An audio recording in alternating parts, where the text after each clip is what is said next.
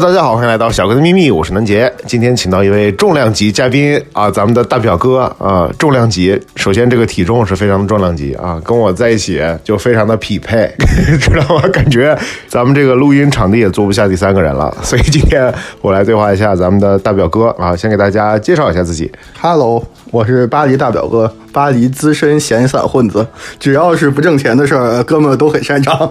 今天我跟南杰这个五五开的体重往这一坐，直接把第三个主持人顶走了，所以今儿可能就我们俩。对，其实大表哥是一个一个非常呃有来头的这么一个人啊，他现在是一个数学博士，对吧？如果我没有记错的话，先跟大家稍微的浅谈一下你的这个这个专业方面的事情吧。我我专业就是数学，没法浅谈，轻轻一弹可能大家就听不懂了。我们这段保密吧，回头可以单录一集。行，没问题。这这这期节目咱们不聊这个数学方面的事儿啊，有一个特别有意思的话题啊，是因为这个大表哥他之前给我发了一个呃微信公众号，里头有一篇文章，这个文章的题目叫做“傻叉共振论”，对吧？啊，如果大家有兴趣的话，也可以去搜一下这个公众号。这个公众号的作者叫做我是石怡君，对，路不拾遗的拾遗啊，大家可以去搜索一下这个文章，写的非常有意思啊。它主要讲的是什么呢？就是一位高中老师啊发了一个帖子，讲述的是学生的学生的心理问题。帖子中呢就讲到了一个观点，叫做共振论啊，傻叉共振论，引起了很多人的共鸣啊，就是觉得这个特别有意思。简单的讲呢，就是以前可能互联网不发达的时候，方圆十里只有一个傻傻叉，对吧？但是现在这个。北京傻叉、上海傻叉、广州傻叉、巴黎傻叉、纽约傻叉都可以在一起，高山流水遇知音，对吧？发出这种共同的信息，然后造成这么一个呃信息茧房啊，是重茧的茧，然后创造出更大的。然后这个观点呢，同时也有一点像之前也是大表哥给我推荐的一个纪录片，叫做《社交困境》。其实他的意思就是讲的是你的这个呃价值观或者这个现在的这种知识结构的形成啊，跟你每天。呃，就是看到的、关注的、呃，潜移默化接受的信息是有很大关系的。但是这些信息呢，其实它并不客观，对吧？它是经过过滤的，它是经过一些呃大数据算法直接精准推算给你的，所以会造成一些呃你对这个呃客观事实认知的一些偏差。主要是想聊这么一个话题。然后呢，因为是大表哥给我推荐的嘛，文章跟电影都是大表哥推荐的，咱们先请大表哥来聊一下对这件事情的看法。这个事情是这样的，因为我平时就喜欢观察这些奇奇怪怪的人的心理关系，所以我当时看这个电影就挺有意思的。这个电影我补充一下，它主要是这个 Facebook 的一些员工分享的，它主要想表达的是，在这个大数据时代。精准推送的事情就会导致很多人很容易困在自己的圈子里，因为你爱看啥，他就给你推推送啥。然后呢，你在 Facebook 又是个交友的东西，你交到的朋友就是跟你爱看一样东西的人，所以久而久之，你就觉得我最近几年认识的朋友跟我的意见、跟我喜欢的东西、跟我的想法一模一样，你们的这个价值观就会共振，产生成一个自己的小圈子。然后呢，正好我看到这个推送，我就想，这个可能就是中国版的社交困境。这个老师讲的是学生啊，但是我稍微扩展了一下，我觉得可能，比如说最近很火，大家都在创业，有时候创业这个事儿就也特别共振。以前，比如说咱们村有个二傻子想出个什么馊主意，跟村长说说，跟隔壁邻居说，大家都说你有病吧，他就不干了。现在二傻子一上网出个馊主意，结果一看，全国的二傻子都说，哎，我也这么想过，要不咱们传一下子。所以二傻子凑起来就干出不知道什么奇怪的事儿。我感觉这种事情相通的，主要就是互联网带来的。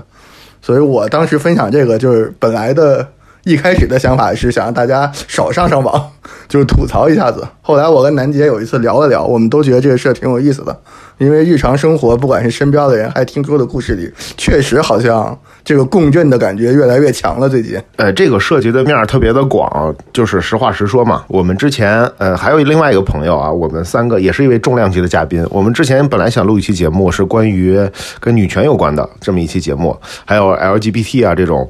然后呃，后来出于各种压力，知道吧？因为而且是我们的节目叫《小哥的秘密》嘛，去聊女权好像不太好。我也跟身边的一些女性朋友就是沟通过这个事情，呃，多多少少跟今天聊的这个话题有那么一点点关系，但是主要还是因为，对吧？我们不想去，我们是一个制造快乐的频道，对吧？不想去制造太多的矛盾啊，或者是辩论啊，所以就放弃了这个话题。那其实今天这个话题呢，也是有一定的怎么说呢？比较容易制造起来一些冲突吧。就是如果你听众你们听着有点刺耳的话，那你就你就忍着吧。我我们我们提前道歉，如果冒犯到了谁。也很简单，可以理解成我们俩是这个共振，我俩在这共振，不知道共振什么的。你们也可以觉得我俩可能有点毛病。就其实可能我俩也没有这这种做过测试啊，或者深聊，有可能我们也有很多在各自的共振圈里面，对吧？就是非常的无法同意彼此的观点，这个都有可能啊。我们可以一会儿。在挖掘挖掘嘛，其实我觉得这个最明显的就是一些，比如说政治话题，就特别特别明显，网上很容易起来的这种政治，关于政治。的这种争论，但是啊，咱们还是强调一次啊，我们是一个制造快乐的节目，所以不聊这些政治严肃的话题，就是聊一些其他方面。想问问表哥，你生活中有没有些例子，就是你身边的人，或者是我，或者是别人，让你觉得哇塞，他在那个共振圈里，他的那个，他的那个叫怎么说，叫信息茧房，你无法理解，他也无法理解你，就是你们其实。生活在同一个物理空间，但实际上你们的信息完全无法沟通。我这些例子一张口，又要冒犯女性观众了。那你这个太合适，责任全部由表哥自己一个人承担啊？对对对，我先声明啊，觉得不好听或者被冒犯了，可以来冲我，不要对小哥的秘密有什么怀恨在心。节目很好，可能嘉宾少次啊。不，我我是一女的啊，其他的就 就没了。我我也是马上做手术，已经预约了。是是是是这么一回事，呃，我觉得比较简单常见的例子啊，可能跟现在大家不爱谈恋爱有点关系。我是觉得有些人的恋爱观、有些想法挺奇怪的，这样的人以前比较少，但现在呢，偶尔碰到一个之后，你跟他一深交，就发现他周围的一帮朋友都是这个想法，呃，不代表这个想法错。我就说这个共振的事情，这是信息茧房的事情，可能有些人对恋爱的意见是。不想谈恋爱，觉得单身挺好，肯定没有问题。但是以前这样的人其实相对比较少，而且谁一提，可能大家不管是家长还是朋友都会劝。因为我觉得啊，作为正常人来说，这个谈恋爱、结婚、生子其实也挺正常的。但现在你会发现，如果你特别支持不谈恋爱，觉得单身挺好，你很容易在网上找到一群志同道合的小朋友，然后你们就天天一起玩，然后大家一起单身。我。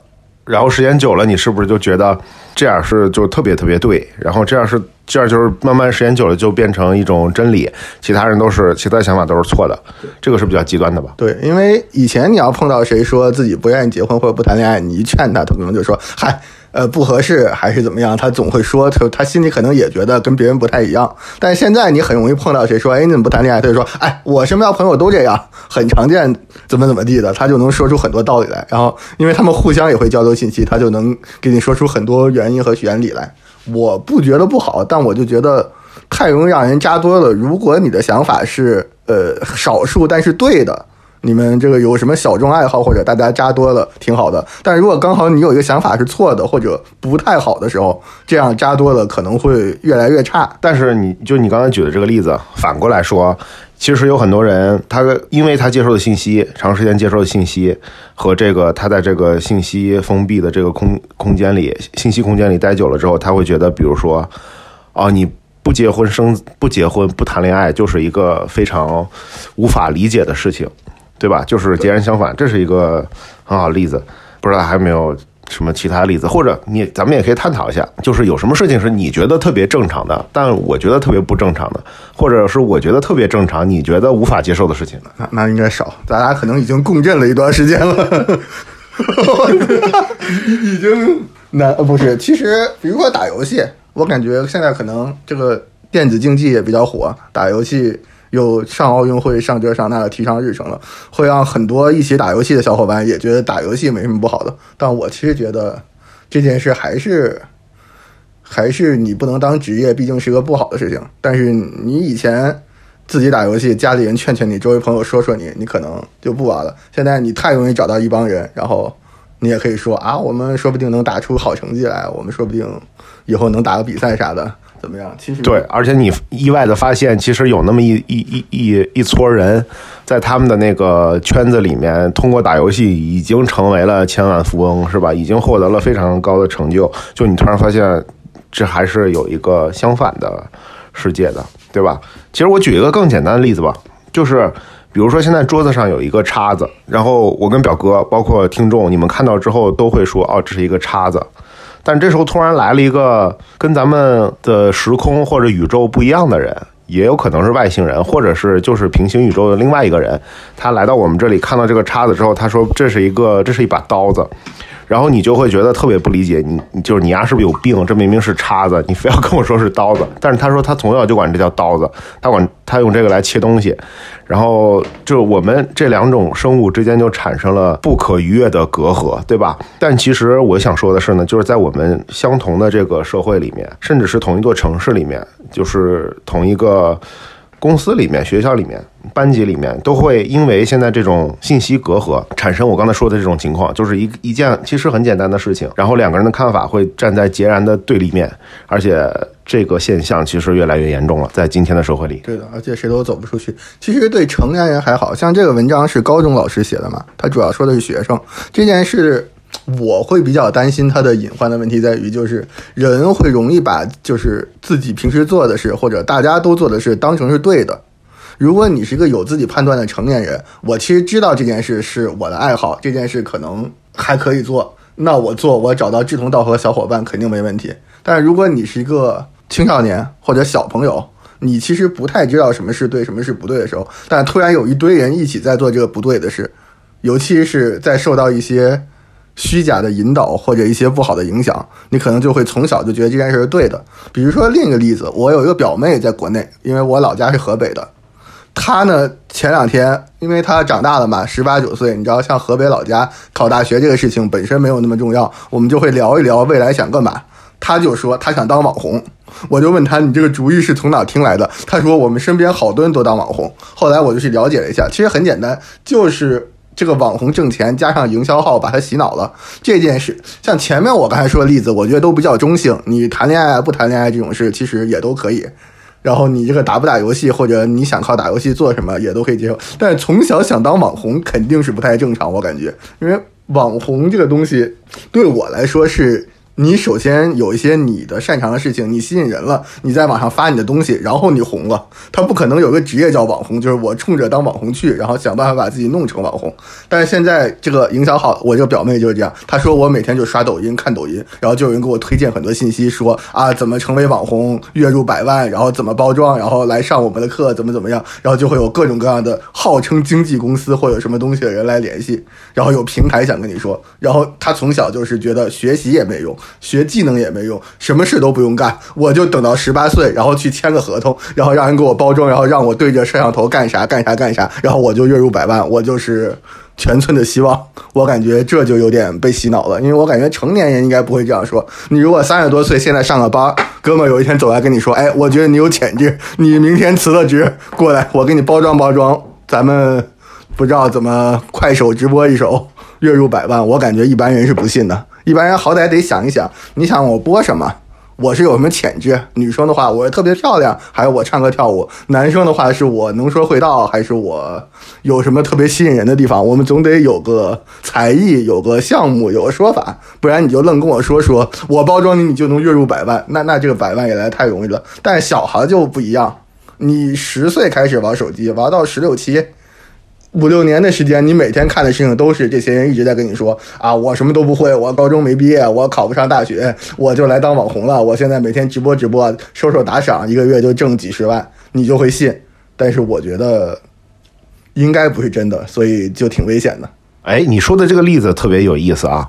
你看，我们一下就找到了一个不共振的点，就是可能在我年轻几岁的时候。我想法跟你一模一样，包括在我念书、上学、刚开始工作的时候，我觉得，呃，就是所谓的人还是该干一些正事儿嘛，就是念书呀、丰富自己呀、刻苦呀，这些就是所谓的一切的传统的这些想法。呃，但是现在这几年，我突然觉得我这种想法已经改变了，不知道是不是我也进入了另外一个共振圈啊？就是我觉得网红他确实是一个很好的职业啊。而且孩子从小可以可以往这个方向走，为什么不呢？因为呃，我不是在故意拉对立面啊，就是这是我这两年开始慢慢有的一种想法，就是你你念书对吧？你念书去学技能，学一个技能，然后呃消耗很多资源，最后从一步一步的小学、中学、高中、大学，最后研究生，然后再去进入一个公司去工作，走入社会，然后创造价值，这是我们。呃，一直以来被从小被共振的这么一个，也是一个信息茧房吧。我们觉得这是正确的路，对吧？其他都是歪门邪道。至少在像我们呃九零后生人嘛，我们小时候大家都会觉得这是正路，其他的你都不正经，对吧？后来我们慢慢发现，哎，有些人打游戏打出了一片天，对吧？哎，有些人搞这个嗯直播直播出了一片天，哎，有些人做播客哎做出了一片天，就是这个。因为呃，信息的这种、这种、这种革命，产生了更多的可可能性。伴随着这些可能性成长起来的孩子们，他们肯定想法跟我们不一样。然后我现在就是特别能理解他们，就是其实他们去做这件事情啊，不见得比你真的去念书一一层一层高考，然后考试应试教育到最后再去进入一个公司当白领打工要差。一个是收入不会差，一个是社会地位也不会差，最重要的是他可能更快乐，对吧？所以我觉得，我觉得我特别能理解，反而我不能理解那些就是阻止这些人的、阻止这些孩子的人，就是你这样的人，真的。不不不，有有没有可能是因为我比你小几岁，所以我还没达到你那个境界？你比我小几岁？你怎么可能比我小几岁嘛？你不是八零后吗？你你前几年有这个想法吗？我是不是才到你前几年的水平？不，我说境界。对，其实其实这跟境界年龄也没关系，可能就是你之前接受的信息。你像前几年我上学的时候，可能也不会去太多的去想，就是做一个游戏主播呀。包括咱们早年间那时候一起出来打狼人杀，那时候我也从来没想着去哎打狼人杀能做主播。对，现在那些狼人杀主播，他们真是日进斗金，我已经真的是无语了，水平还不咋地，对吧？所以我从来没有这种想法。但是就是这几年，包括可能是因为我有这种危机感，我觉得我年纪变大了，我要尽可能的去强迫自己去接受新鲜事物，去跟多跟年轻人沟通。我想知道零零后他们在想什么，他们是怎么想的。呃，面对这种越来越不好的这种怎么说呢？卷的氛围也好，或者是社会资源越来越少也好，他们是怎么想的，对吧？其实这些都是他们的一些应对这些嗯这些困难的措施嘛，就是另辟蹊径，所谓的打破我们小时候那种传统的传统的思维方式，我觉得非常好呀。现在慢慢的，我跟他们有了共振，可能。跟年龄没关系啊，就是跟跟表哥可能没有那么多共振了，在这这这这一点上，某某种程度上我同意你说的，呃，可就是怎么说，我我我我更详细的说一下，其实刚才我说的那段有有有两个点，第一个点我主要说这件事不好的，呃，一个点是我我强调是月入百万的这个环节，我不是说做网红，我不是说他们被洗脑是可以把网红当职业，我更多想说的是网红不能挣那么多钱。其实这件事反映一个事情，我想说的是，呃，未成年人或者小朋友，包括很多成年人，无法消化不完全的信息。其实我想表述的是，这个网红这件事，如果像你这样说的，我从小培养你各方面的能力，然后就冲着当网红去，我们正儿八经培养你，然后至于红不红或者能挣多少钱，到时候我们再凭本事。如果是这样一种表述的话，我觉得是可以的，我也同意可以把网红当一个职业。但我刚才说的意思是。会被洗脑的是跟你说你什么都不用干，你什么都不用会，你就过来直播，然后就轻松挣钱。反正我们让你干嘛你就干嘛了。相信这样的事情，在某种程度上是。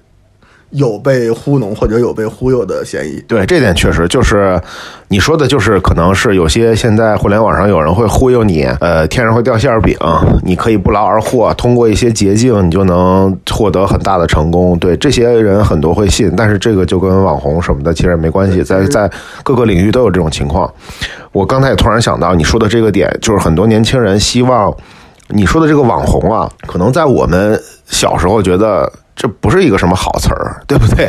网红好像觉得特别不不正经，就没什么正事儿。但其实你看，现在很多人都是网红。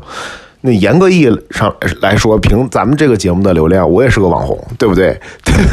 出道了，直直接不是，就是打引号的网红嘛。但是现在有很多，比如说一个主播、一个 UP 主、一个 YouTuber，或者是包括很多明星，他们现在有很多明星也不会再去呃。拍综艺啊、搞电影啊、作品、唱歌，就是通过一些平台，他就可以获得足够的流量、足够的收入。我觉得这个都是 OK 的。而且你想想，在很多年前，你刚才说的，我可以给你举几个我想得起来的例子，比如说，呃，咱们熟悉的吴彦祖吧，或者陈冠希，这些他们可能。当初就是在香港街头，像一个路人一样在玩耍，无意中被一个星探碰到，说：“嗯，我觉得形象不错，可以包装，或者气质不错。”然后聊一聊，觉得你这人挺好，我们可以包装你，你可以当大明星，成不成再说，试一试。那有些人没成，有些人成了，对吧？就是在当年那个环境下，你需要一个星探，你需要一双眼睛。今天这个情况下，你可以通过你不需要这个人来挖掘你，你可以通过自己，就是互联网上有能力的人都浮出水面嘛，更容易浮出水面嘛，所以有更多人有这个期望，说 OK，我可以我可以不去走那条比较难走的路，我可以走这条，呃，有可能让我稍微舒服容易一点的路，我觉得是完全 OK 的。对，刚才说的第一个点是信息完不完全的处理，还有第二点是对自身的认知。其其实我更想说的是，如果你是个成年人，别人来找你说网红，在我刚才举的例子里，你会首先思考这件事到底是不是真的能月入百万，其次思考我自己到底有没有这个品质，然后再下一个决定我要不要做这件事。但是对于一个小孩来说，可能一方面他不会真的能思考出来自己行不行，或者他的判断不一定准确，他会被人说了就觉得谁都行，那我肯定也行。第二就是信息不完全的时候，小孩可能没有概念，他听你跟他说啊，我已经包装了十个八个这样的人了，一年好几个，现在每个人都月入百万，他就会觉得啊，那我肯定也行，那我就能挣百万，他就去了。我觉得我其实刚才说网红只是个例子，不是针对这个职业，我更想说的是，像这种故事，对于成年人的杀伤力会比对于未成年人轻很多。呃，这个其实有点像，呃，你可以把网红换成任何一个职业，换成一个金融行业，比如说，我从小给你灌输，你来学哥们的网课，能跟比尔盖茨挣一样多的钱，你是一个成年人，你大致是不信的。但你是一个小孩，可能就有可能会被欺骗。如果你在这个信息茧房里，有人一直在给你推，有一个很厉害的经济学大师，他有一套网课，学过这个网课的人都白手起家，十年挣十个亿，怎么怎么样的，然后每个人都可能变成比尔盖茨。你可能从小沉迷进去了，你就会说啊，我不用上学，我十八了就去报这个网课跟他学，学完之后我就可以像比尔盖茨一样挣大钱，我就去金融巨鳄。但可能你就落入了一个传销组织，但是对成年人来说杀伤力就会小一点。其实这个事情。呃，咱们说这个共振论啊，它可能是坏的共振，像这个文章里写的，但也有可能是好的共振，它给很多本身很小众但是有意义的事情，因为事情总是大家一起做，效率会高一点。可能本身我没有渠道，这个事情方圆百里只有我懂，但是现在我可以找到世界各地人，大家一起共振，也促成了很多事情。所以，我们呃老师的观点是在说。不好的角度嘛，咱们好坏都聊的话，共振这个事情，互联网带来这种大家的信息茧房，它可好可坏，它也可能把精英们都剪到一起了，让这件事情更有效率、更高效的推动，把一些没用的人筛选掉。它也可能把傻子都共振到一起了，把正常人都筛选出去了。它肯定是一个好坏都有的事情。但是我在说的就是这种茧房带来的隐患里面对未成年人的杀伤力，因为。我在里面说好的事情啊，就好的方面，它一定提供了更多的机会，提供了更多的可能性，提供了更多的合作，提供了更多的信息沟通和互换。但是在坏的方面上，我是会比较担心的，因为周围已经有一些成年人看上去就挺傻的了，然后你再想象到他们小时候还没受到这些信息茧房的摧残，长大了已经这么呆了，你在想现在的。九零后和零零后，咱们哦，我确实也认识啊，你可能不认识一些岁数比较小的人，我感觉就挺呆的了。然后一问身边朋友都这样，我就会自然联想到这件事，有可能是因为他从小就选择跟一些意见相符的小伙伴在网上一起成长，然后成长个十年八年之后，可能就会陷入一种这样的迷思。网红可能是一个不好的例子，毕竟你也是个网红。可能攻击到你了？没有没有没有没有，我是这开玩笑说的，嗯，不是网红。哎，你刚说这个，我其实特别感兴趣，你能不能给我们举几个例子，具体的讲一讲你身边遇到的，你觉得因为我们这个标题“傻叉共振论”，其实傻叉是特别主观的一个一个一个说法。我们不是说我们不是说哪个做法是好的，哪个共振圈是不好的，就非常主观。就是你觉得跟你不一样的，可能都是傻叉。就刚才我们聊的那个呃观点，可能就是互相觉得傻叉，但是你也听完之后，可能觉得我们俩说的都有都有都有都有对的地方，所以这个没有任何的攻击性啊。所以就是傻叉是打引号的傻叉，就是跟你想法不一样的，嗯，对立面的这些人，这么个意思。你可不可以稍微说点例子？如果 OK 的话，不用太明显。不是一时半会儿想不到这个例子。不是你不是说你身边有人，你你觉得已经深受其害，无法自拔？当然啊，如果听众你们不不同意这个我或者表哥的观点，欢迎你们随时来喷我们。这个我们也之前做好了这个心理准备，我跟表哥也打过招呼，聊这种话题，我们肯定是内心建设已经做得非常强大了。呃，一会儿如果聊到一些是吧，你们听听不惯的一些观点，或者举了一些不太适合的例子。提前先打招呼啊，我们也不管，对吧？所以你们就随便骂。对，实实实在不高兴的话，给南杰留言，飞来巴黎，当面 battle，多送他几期素材。不，这个共振，我的感觉就是。他打引号吧，呃，他更可能说的就是不太主流的这些这些圈子。但是，呃，像我们刚才说的这些生活上的一些你的习惯、你的一些想法，或者你的一些人生追求这些事情，其实都是不分对错的。但是，呃。这个理论最开始会分享一些事情，是世界上有一些真理或者近似真理的东西，比如说一加一等于二，比如说地球是圆的。但是实际上有很多人依然不相信地球是圆的，不管他是因为宗教的原因，或者是因为他自己的这个学识的原因，或者是因为什么原因。但是呃，有一个例子，这个不是身边的朋友了，但是很有名，就是如果你每天都坚信地球是平的。你去疯狂的搜索地球是平的事情，你在网上可以看到无数的人给你解释为什么地球可以是平的，在什么情况下平的。你会找到很多志同道合的小伙伴认为地球是平的。你可以想象，如果你从小就是一个这样的人，你从小发现了这么多人，可能到了某个程度，你会觉得自己才是掌握真理的那波人。其实地球就是平的。现在这些人都被所谓的科学政府洗脑了，让你们相信地球是圆的。其实他们根本证实不了，说不定地球就是平的。在这种事情上是一定会制造出一些问题的。那也有很多人坚信数学是不存在的，一加一可以不等于二，一加一可以等于三。但如果我们作为正常的角度想正常过日子的话，你应该还是相信一加一等于二，不管是买菜、做饭、算账，可能都会方便一点。那如果有一帮人就是坚信一加一等于三，就很奇怪。然后这时候听众可能不同意，说啊，每个人都有自己的观点，这件事跟哲学啊，跟什么无所谓。人家觉得一加一等于三是没关系的。那那就很简单的道理，他觉得一加一等于三，他来找你买东西，或者你找他买东西。两个一块钱的东西，他死活收你三块钱，这时候你可能就不大同意了，你就要跟他辩论一下。对，这时候一加一就等于一了。对的，就就是一个很简单的。如果你现在反驳我的意见是个人有个人的思维，那我说一加一等于一百，你能同意的话，我立刻卖你两个一块钱的东西，请你给我一百。这时候就显示出这些人如果真的要跟主流社会或者正常社会接轨时候会制造的一些问题，因为呃。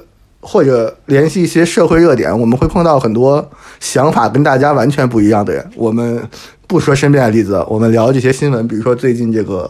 地铁偷拍的小姐姐，号称别人偷拍她的小姐姐。哦，这是什么新闻？我没有没有关注哎，居然作为一个网红，居然没有关注啊！不重要，我我我我换一下，比如说有一天我走出门，别人拿手机对着我，我觉得他在拍我，但是他没有在拍我。正常人的观点，我觉得啊，就是你问问人家是不是在拍你，如果你很介意，人家如果说没拍，那大概是没拍，因为没有什么道理证明别人一定要拍你，因为我不是个明星，也不是什么，但是我可能沉浸在一个世界，就是我觉得只要有人拿手机对着我，他一定是在。拍我，不管什么原因，如果我支持这个原理，我可以找到很多人支持这个原理。如果我上网发一个帖子，说我走到街上有人拿手机对着我了，那个人肯定在偷拍我。就嗯，对对对，我能 get 到这个点，就是有可能你出门之前正好无意间刷了那么三四条短视频，就是讲手机偷拍的，然后在你的潜意识里头可能就有了这样一个种子。出门之后，你正好看到一个人疑似是在拍你，但他可能真的没在拍你。你因为有这个种子在你的潜意识里，你觉得他在拍你，然后这件事过后，你又。是很舒服。然后你一个人的时候，又开始打开手机搜知乎、搜小红书、搜各种抖音，然后呃求助说看看。呃，如果这个人这样对着你，有没有可能拍你？现在拍偷拍的人多不多？然后你发现，这个时候发现真的有很多人会给你一个肯定的答案，就是你就是被偷拍了，然后你就相信你就是被偷拍了，这就是一个很好例子，你就是被公震了。但其实你可能根本就没有被偷拍，而且你还会可能受到引导，会主观去屏蔽有效的信息。我回家在小红书讲一个故事，说我被偷拍了。可能有百分之九十九、百分之九十九点九的人会回复我：“哎，应该不可能，你别乱想，不拉不拉的。”但是我选择无视。但可能有那么千分之一的人跟你说：“对对对，我也碰着过一样的事，绝对是偷拍你的。”但我如果先入为主了，可能我收到一万条回复、十万条回复，里面只有一百条告诉我我被偷拍了，但我会。屏蔽掉那些跟我说没有的人，只记住这一百条，然后以后这件事在我眼里就有一天我出去被偷拍了，我回来发了个帖，有一百人，哎，所有人都支持我，他们都说他们也被偷拍过，肯定这件事就是真的。久而久之，我就会相信这件事，然后以后我会。然后这些就变成我的朋友了。以后我们在聊天的时候，我就会因为我有这些朋友，每天出门我就会跟他们说：“哎，最近偷拍我的人越来越多了。现在三天就被一拍，再过半年每天出门都有人拍，再过半年我在家里睡觉，我感觉对面邻居就在偷拍我。每次我这样说，他们就会说：对对对，我也是，我也是，我也是。我们就会形成一个圈子。我们这个圈子里的特征就是，不管我们在干嘛，别人都在偷拍我们。只要这个人有手机，这个人没手机也无所谓。可能一年两年之后，我们就有新的理论：这个人只要看我，就是在偷看我。或者这个人不看我，但是我感觉我不看他的时候，他应该偷看我了，那他就是偷看我了。我就会给人讲，今天我走在路上，每个人都在偷看我，鬼鬼祟祟的，但我一看他们，他们就躲起来了，依然会得到人的认同，这样你就会越走越远。对，其实对，明白，其实就是你这个这件事情发展到极端，可能就是，呃。还跟洗脑有点不太一样。这个你是，其实我们刚才说举的这个例子是完全被动的，你是无意、无意、无意识的之间就进入了这样一种自我的封闭、自我的恶性循环。但是有时候是来自外界的，是。有一些别人是刻意的给你灌输这种，通过你控制你的信息渠道啊也好，这个就是所谓的洗脑，对吧？我咱们不展开聊 这这一点啊，但是有一个比较有意思的事儿，就是咱们说这么多，好像都是我们说的这个事儿，好像都是基于呃互联网。虽然这个可能一个老掉牙的这么一个话题啊，就是今天我们互联网已经深入骨髓，深入每个每一个人的呼吸里面了，就是没有互联网基本上无法生存。但是我还想问一下表哥，作为一个这种非常有思想的这么一个同学，你对互联网现在的运用是怎么一种情况？因为刚才你无意中也说了一句可以不上网，对吧？或者是鼓励孩子不要上网，那你自己是？能做到不上网，还是说你有一些，就是你平时在互联网的上面是一种什么样的状态？孩子不上网这件事，我觉得主要还是心智成不成熟，十八之后就可以上了。太小的时候，可能还是家长监控会好一点。我觉得是一个信息过滤的问题。我自己会上网，我觉得成年人也可以上网。从一个方面讲，是因为每个人都有自己信息过滤的能力。你看到的东西，你会有信不信，你会有判断，你或多或少会被影响。但如果你自己，的三观已经大致成型的话，互联网应该是没有太大问题的。当然也不可避免你会被带偏一点，但这种可能也是积极的影响。你日常生活不通过互联网，你换了工作，有了新的同事，交认识了新的朋友，大家或多或少都会影响你嘛。只是这种影响我们比较容易控制，我们会知道哪些影响好，哪些影响不好。别人可能带你抽烟喝酒，你大致知道会不太好；别人带你蹦迪之类的，可能就有好有坏。但别人带你吸毒的话，应该我们都知道最好不要加入。但可能对小孩来说就会简单一点。我可以想象，如果我的孩子天天上网，收到很多大家都在吸毒的视频，或者吸毒很好很嗨的这种小视频，他可能就会觉得吸毒是件好事，因为对他来说没概念，可能觉得吸毒跟喝可乐一样，就快乐嘛。但是对于成年人，我们会有一些已有的知识体系来帮助我们避免这种事，所以这个是我刚才随手说的一句，我是推荐大家少上点网。另一方面，就是我感觉人在疲劳或者累的时候想放松，大家刷刷短视频现在比较常见。但是正是你这种放松心神的时候，很容易被重复性的东西洗脑。对，我也发现了，你特别容易被。就是被被被你的思想特别容易被占领，对你特别容易改变你的潜意识，就是在这种放松、没有警惕的时候，通过一些短视频也好，通过一些就是一些很零碎的这种很很很很碎片式的这种信息。呃，你特别容易就是种下一个很难拔掉的一个种子。对对，这里分析分析两个心理学现象。当然，我不是搞心理学的，这些现象都是我听来的，不一定对啊。有心理学大师可以指点。第一个叫做逃避什么什么什么现象，它大概指的就是人如果可以快速得到决定的时候，就会选择接受这个决定，这样就可以逃避掉做决定和选择的这个困境。我觉得这件事情跟你放松心神的时候是有关的。我很放松的时候，我就是想发呆嘛。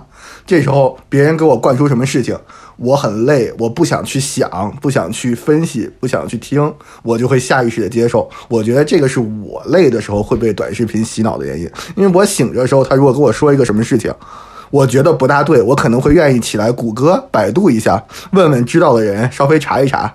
但是如果我快睡着的时候，我看一系列短视频都在重复这个理论，可能我就会觉得啊，对，那肯定是这样，这么多人都说了，我管他呢。然后第二天一醒，我可能就只记得这件事。我白天就跟别人说，我昨天看到一个什么信息，但这个信息可能就错的，因为我没有那么大的精神去查证它，在我很疲惫的时候。嗯嗯，是的，是的，是的，确实是这样子。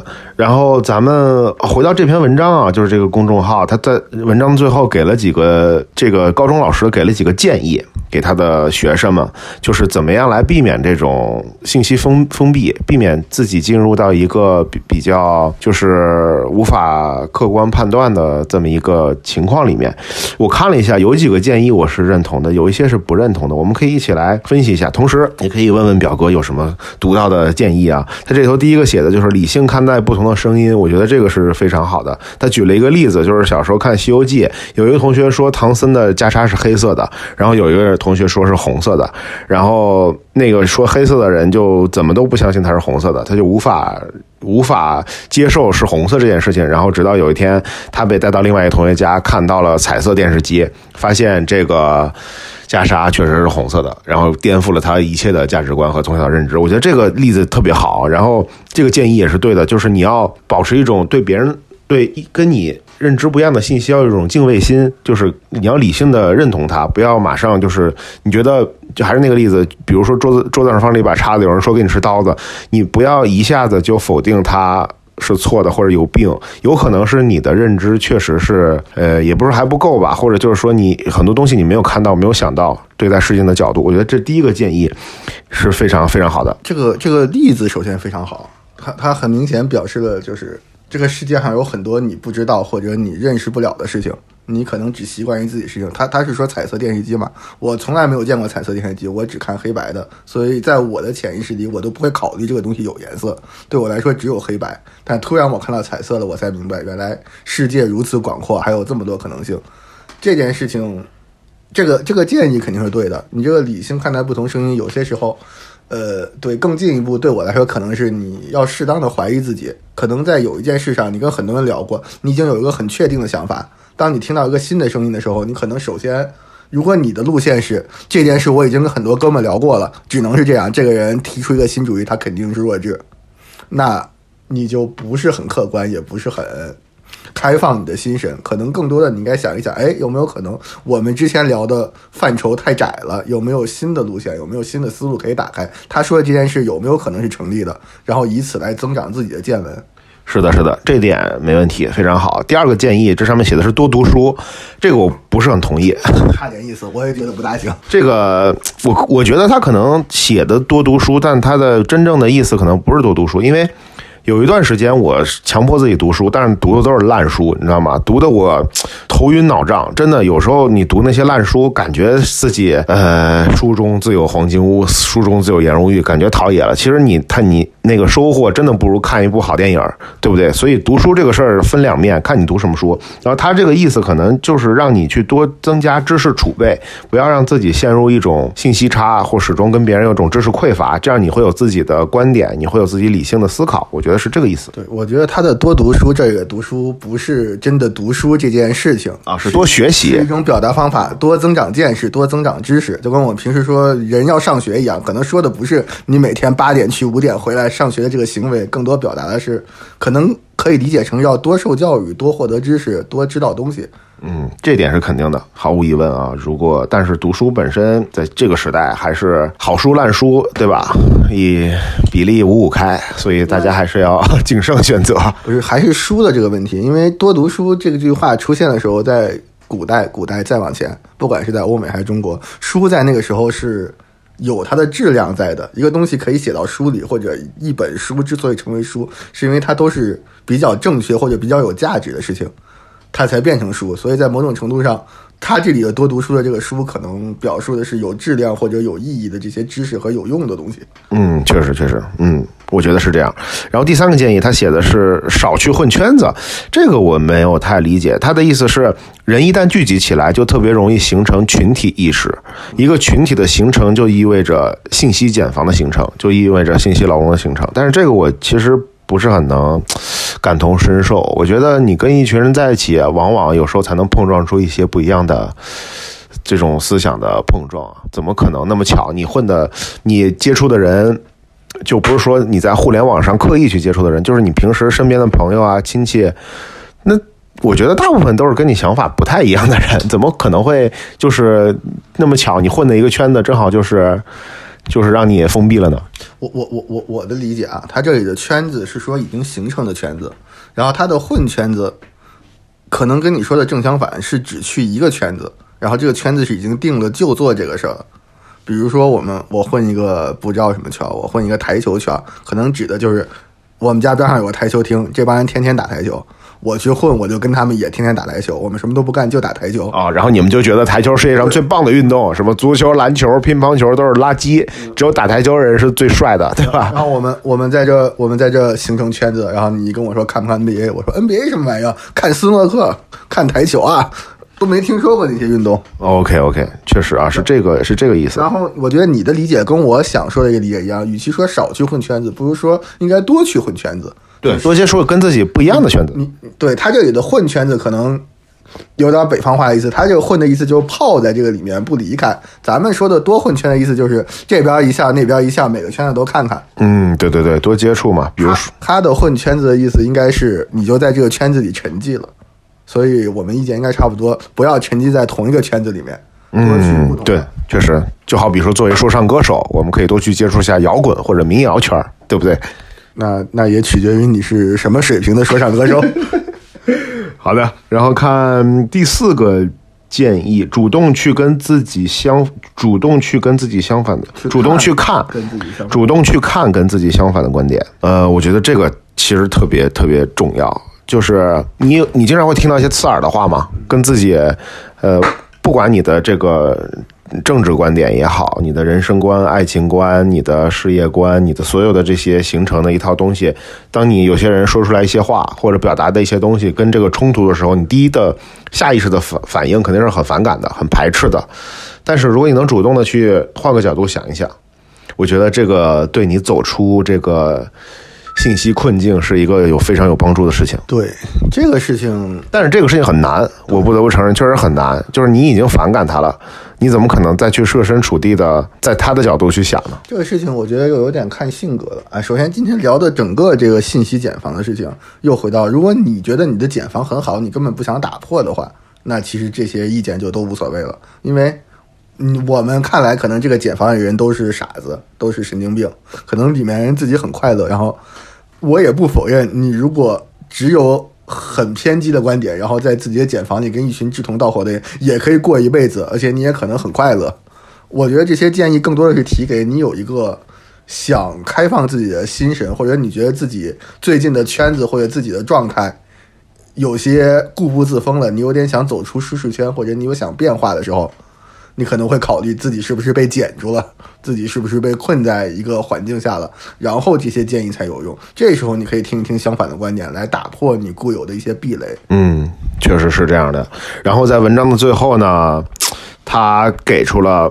头脑封闭者的七大迹象，我和表哥一起也可以做一个自测啊。虽然我们已经看过了，然后听众朋友们也可以可以跟我们一起来自我检测一下，看有没有算不算一个头脑封闭者。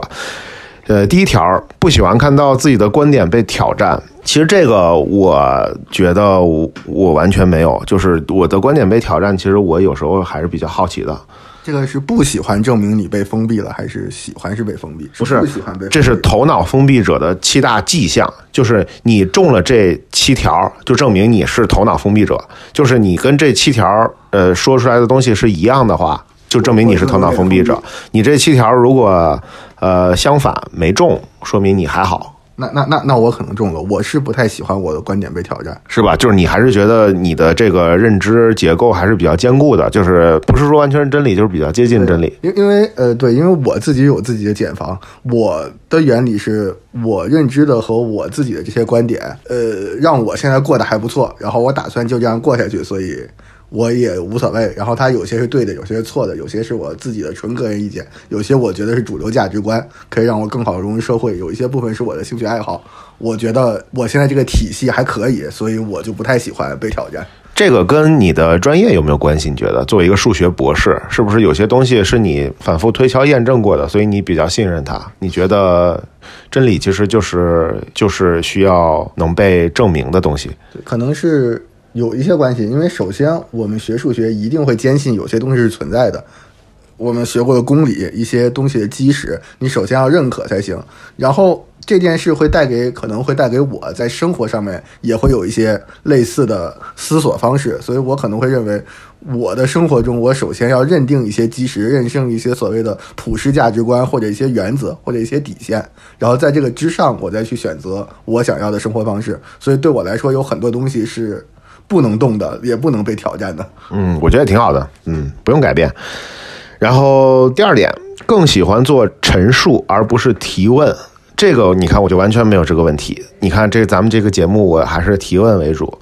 而且就捎带说一句啊，为什么做小哥的秘密？其实你感觉我是一个在这里说话一直在输出的这么一个角色，其实不是的。我其实大部分时间是在提问。或者甚至我在输出的时候，我会听别人对方的意见。我觉得做这个最大的收获，其实就是能够静下心来吸收别人的观点。我觉得这个很好，所以这一点我是完全没中。这点我觉得一半一半吧。有些时候喜欢陈述，有些喜欢时候喜欢提问，取决于做什么。对，就是你比较熟悉或者比较一确认的，你还是习惯于陈述，对吗？还是说这个不擅长的领域或者好奇的事情，就喜欢问别人，听别人说。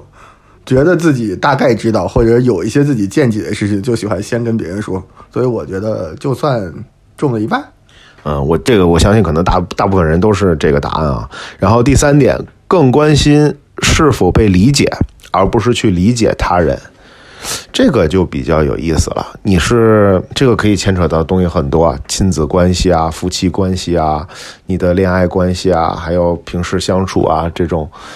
怎么？你要四期连录？不不，我是觉得这一点，我个人来讲的话，我可能是一个比较比较自私的人，可能，呃，我不知道有多少人跟我一样，可能反而就是对关系没那么好，相对陌生的人，可能会反而稍微照顾一下他的感受，试着去理解他，让他舒服一点。但是反而有时候可能对自己的亲人啊。呃，另一半啊，伴侣啊，就是非常熟悉的人或者很好的朋友，你有时候反而没有那么容易去理解他，会照顾他的感受，更多的是比较自私，这可能是一种惯性。我不知道这个算不算？嗯，我觉得你应该也不算，因为他这件事说的是更关心是否被理解，而不是去理解他人，可能说的是自己真正的倾向吧，就是我活在世上，我是在意一定要别人都懂我。还是我在意，我一定要懂别人，因为他想联系的是头脑封不封闭嘛。他的意思应该是，如果你只希望被理解，不想去理解别人，那你就被封闭了，因为你只在自己的圈子，你只认可这些事，所以你只在意别人是不是也认同你，你不想花时间去理解别人的想法。嗯，如果是这样的话，我觉得作为一个优秀的导演，呃，还有一个电影爱好者的表哥，那你一定是中了。我应该是哎没中啊，就是肯定要是去理解别人呀。呃，我应该是不中这一条。我因为我好奇心比较重，我喜欢去想，尤其是别人跟我不一样，或者别人做了我不理解的事的时候，我其实是很渴望去理解的。我很想知道你为什么这样做，这样我在知道你的过程中，我可能会下一个判断，是你不太对，还是我不太对。如果我不太对，我向你学习；如果你不太对，我劝劝你。但是我对自己的事的话，我觉得我的体系很完美，没有人理解也没有关系，我照着我的过就完了。OK OK，然后下一条第四条，喜欢说类似的话，我可能错了，但这是我的观点，这个我觉得没什么意义啊，这句话。对我百分之百不中，我的观点都是对的，我不可能一边说我错了，又说这个是我的观点。如果我觉得这个这件事情错了，它就不再是我的观点了。OK 啊，这个可能我也觉得特别像一句闹脾气的话，就是说这我我我知道这是错的，但我就是还是这样想，就是有点闹，就是闹情绪这。点提的可能是固执吧，他的意思就是说，可能你们说的是对的，但是我就是要来我这一套，是是这样一个感觉吗？嗯，对对对，对这条其实没什么意义。第五条，下一条，喜欢阻挠其他人的发言。哎，我我真的发现这样的人特别多，真的好多，而且你真的插不上嘴，好累哦。其实我并不想表达什么，有时候我是在回答他，但是他可好像连我的答案也不在乎，就直接又插到另外一个输出上面去了。但是我肯定不是这样的人，因为这样是做不了播客，也做不了节目的嘛，对吧？呃，这条我是没中，但是我觉得有很多人应该是中了。我应该以前中个百分之八十，现在可能中个百分之四十。对，有成长，有成长。现在强调有限，以前是着急，一听别人说出什么东西，不一定是真的傻话，我觉得他说的傻话带引号的，就跟我不一样了，我就赶紧打断，然后说我的，就想快速的把他洗脑和冲击掉。现在我一般都等他说完，然后想一想，如果我还觉得傻，我们再辩论一下子；如果我觉得也能接受，那就算了。或者你觉得特别傻，已经没救没救了，也就算了。特别傻的，我还是会坚持一下的。OK，呃，下一条，难以同时持有两种想法。嗯，我觉得这个我倒是比较灵活的，好像从小到大我都可以接受拥有很多种想法，因为我可能很早就看明白很多事情都是有正反面的，这世界不是黑色和白色嘛，就是没有一件事情是完全好的或者坏的，它都是有好的一面、坏的一面，百试不爽。我觉得生活中发生的百分之九十九九件事情都是有正反面的。这个事情又要分情况了，比如说，他说的同时持有两种想法，应该指的是对同一件事或者对同一这个认知上面不同的看法。对，就比如说，呃，节目一开始咱们那个观点，关于网红的观点，就是我两边都能理解这两种方法，因为之前我是那样想的，现在我是这样想的，所以我现在就是持有两种想法，我觉得是 OK 的。对，或者说一个事情本身没有对错，只是观点的不同。你应该可以持有两种甚至更多种的想法，因为各条路都有道理。但是这件事运用到一些很真理的事情上，就又很难说了。我就无法同时接受一加一可以等于不同的数字，但是这这个事情又很难说，因为在其实你日常生活的很多观点上，比如说人是不是一定要吃饭，我们现在都可以持有两种观点。我们可以认为节食和减肥可能也是一种健康方式，每天吃肉、吃碳水、吃到饱也是一种方式。你可以从健康的角度、快乐的角度、很多角度讲。但对我来说，可能人要吃饭这件事只有一种观点，就是你总是要吃的。OK OK，明白。然后最后一条，第七条，缺乏深刻的谦逊意识。谦逊意识，对，就是谦虚。对我感觉这个你要小心啊！有些人他是语言上的谦虚，因为他情商很高，做人很圆滑，他会知道什么时候低头，什么时候表现出来比别人矮一点，但是他内心深处是非常非常高傲的，知道吗？这个我觉得是你内心深处真的有这个谦虚的心，还是说你是一个做事非常圆滑、情商很高的人，表现出来的很谦虚，这是两回事儿。嗯这个谦虚得想一想，我感觉又分人分事儿了。像作为一个人，我们我始终保持对大自然的敬畏。说这么大吗？我天！我就是说，对大自然、对自然科学、对这个世界的一种谦虚是肯定有的。但是你如果说让我对每一个人都谦虚的话，我肯定做不到，因为有些人我明显觉得他不行或者不好的时候，我就很难在他面前谦虚。但是就像你说的，我可能会装出谦虚，可能我我已经觉得他是个傻子，我不想理他了。他说什么我都点头说，哎，对对对对对，哎，有道理，哎，可以可以可以。那可能也没有那么谦虚。OK，明白。所以听众朋友们也可以自测一下啊，通过我们说这七点，就是看一下自己是不是一个头脑封闭者。然后我觉得今天聊的也差不多了，挺深刻的。然后节目最后呢，也用这个文章的最后一句话吧，送给大家。这是一个费茨杰拉德是谁？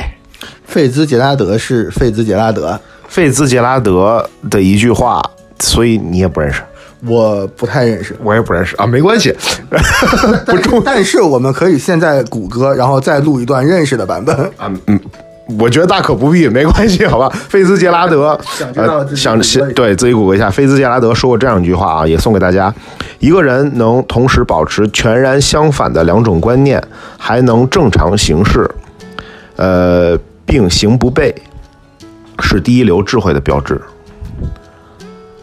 我觉得说的还行，第一流智慧就就还行吧，确实一流智慧有待讨论，但确实是一个非常智慧的人了。对，但应该是一个还不错的格言，大家应该尝试保持两种观点，正常行事。